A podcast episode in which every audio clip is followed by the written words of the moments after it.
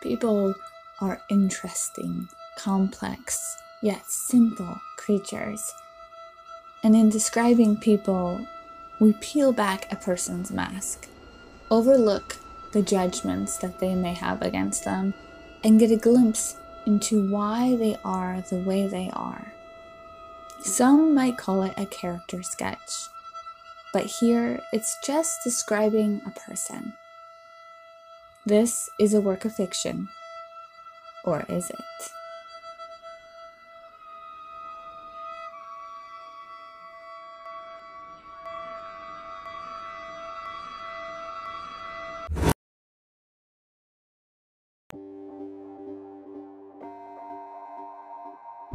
Buried in the deep folds of the universe is a small planet called by its inhabitants Earth. And on a continent on this planet, buried in the trees of a forest, lives a man called by the name of Milo. He had been raised by a strict religious family, but at some point of growing up, he figuratively fell from the tree and ran from its roots and found himself in a forest filled with strange people that literally lived in trees. This life called to him. He grew his hair long, stopped shaving his face, and donned used cotton and linen clothes of neutral tones. The only things that one might recognize the old Milo from were his hazel eyes and wide smile. He learned to pile cloths between the nooks of the branches to sit and sleep. In the rain, he would stretch out an outside lining of a tent he had found thrown away and tied it from one branch to the next. His body grew lean and strong. His mind melded with the ways of the days and seasons. Soon he was ignored by most, like one might overlook a weed or a rock but he was okay with this. He and his community worked on a local farm to earn enough to live their days beyond and in the trees and forest. Milo woke one dawn to the sound of machine engines growling in the air. Everyone climbed higher and stared through the leaves and branches at the orange, yellow, red, and black machines parked at the edge of the forest. Dawn eased to morning, and a man with an orange hard hat and an orange vest stretching at the edges walked in and yelled out that they were trespassing by law they needed to vacate. Milo stood on a thick branch looking down.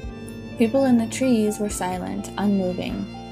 Then a tall, thin man with the same hat and vest, only a looser fit, walked in holding a large chainsaw.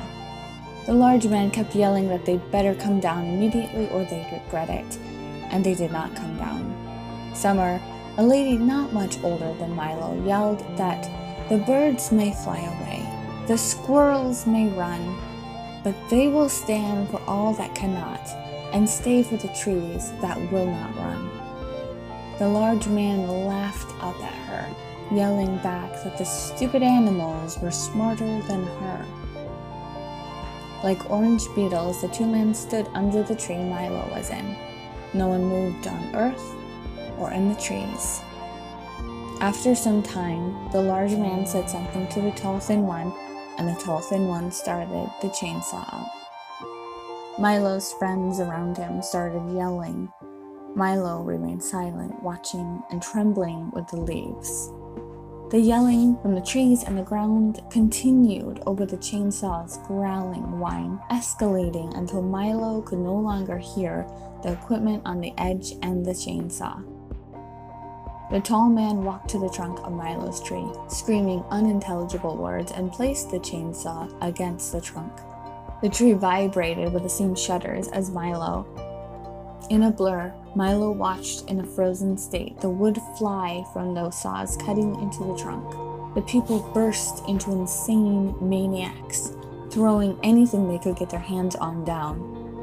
The large man, with his arms crossed over his face, yelling up at Milo and dodging the objects. And then, like ants, escaping a flooded ant hill, his friends poured down the trees in a rage.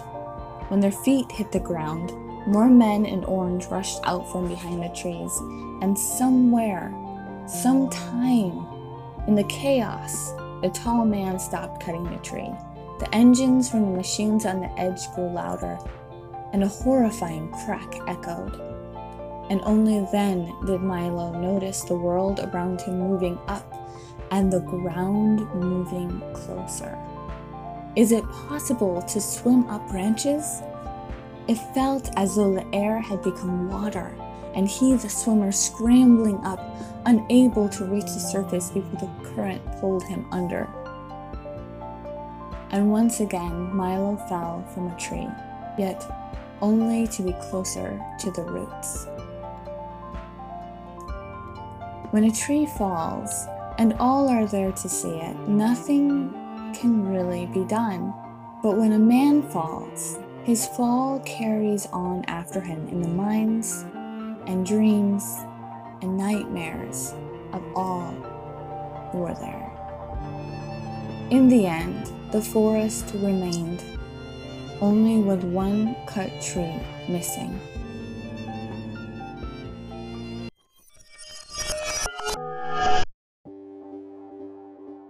Buried in the deep folds of the universe is a small planet called, by its inhabitants, Earth. And on a continent on this planet, buried in between houses of the same likeness, lived a man by the name of Milo Ward. He had been raised by a strict religious family, and by age 20 he married Annabelle Patterson, and together bought one of the same likeness houses. He worked for a hardware store, only ever really wore plaid, kept clean shaven, hair buzzed to a no nonsense half inch.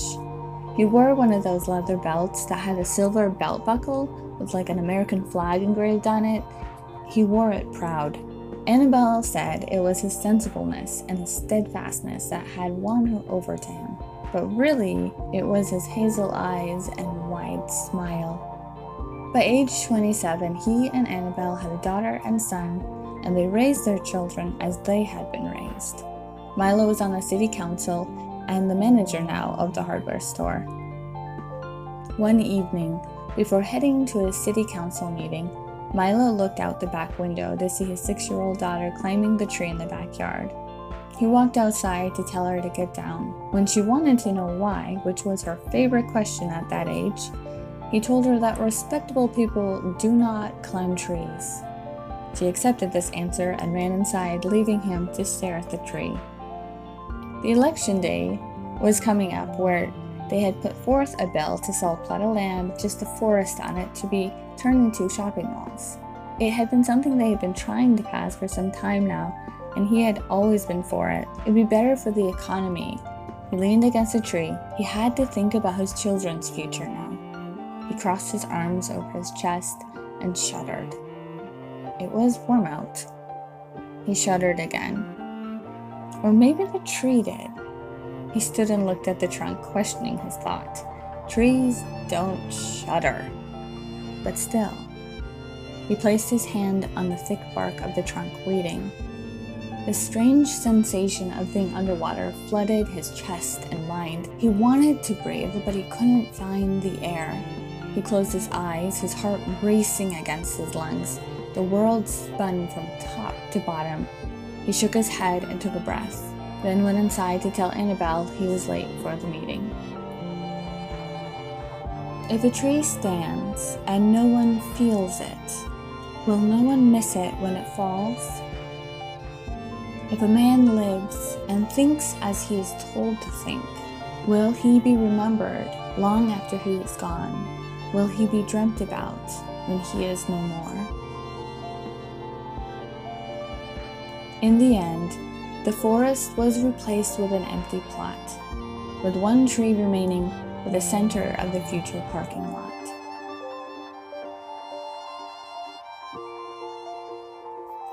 Describing People is written and produced by me, Sarah Kaliski.